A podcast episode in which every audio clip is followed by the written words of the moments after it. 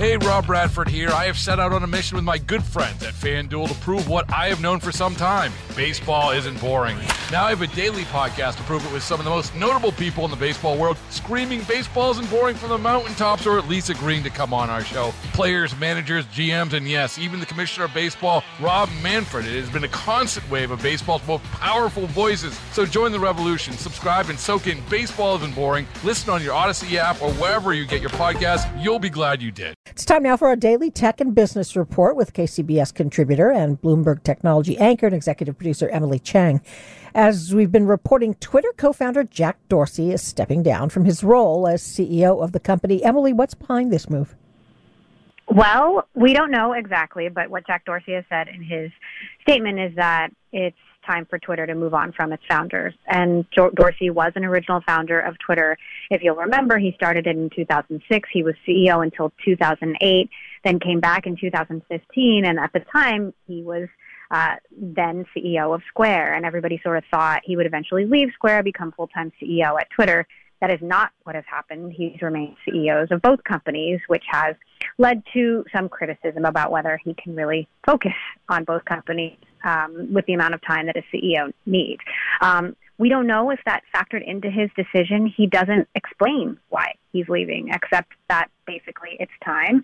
And the person that he's chosen, that the company has chosen, is Parag Agrawal, who has worked at Twitter for over 10 years, is now the chief technology officer. And Jack says that Parag now has his full support. Is that a thing?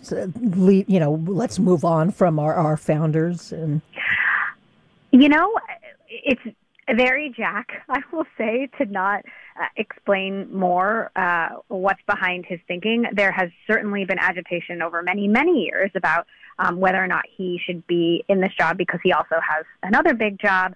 Um, and also you know, has you know made it clear he has interests in other things. For example, before the pandemic, he said he was going to go to Africa for six months to study Twitter's internet users in Africa. That ultimately didn't happen because of the pandemic, but you know it was decisions like that that some people questioned. However, if you talk to Twitter executives now, for example, Twitter CFO Ned Segal, who I interview fairly often, you know, he only has wonderful things to say about Jack Dorsey and his commitment to Twitter and um, just how visionary he is.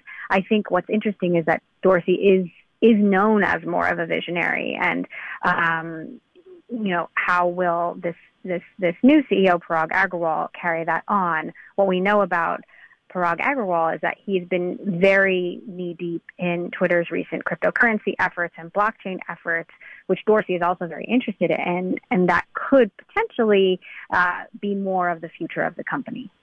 And what about uh, Square? How, what do we expect from Dorsey as CEO of Square? As of now, he's going to continue running Square. We haven't heard anything to the contrary. Um, so it'll certainly be interesting to see how that plays out. Um, we've also seen his interest in cryptocurrency play out in his uh, decisions at Square. Square has made a huge bet on Bitcoin and cryptocurrency and the blockchain in general.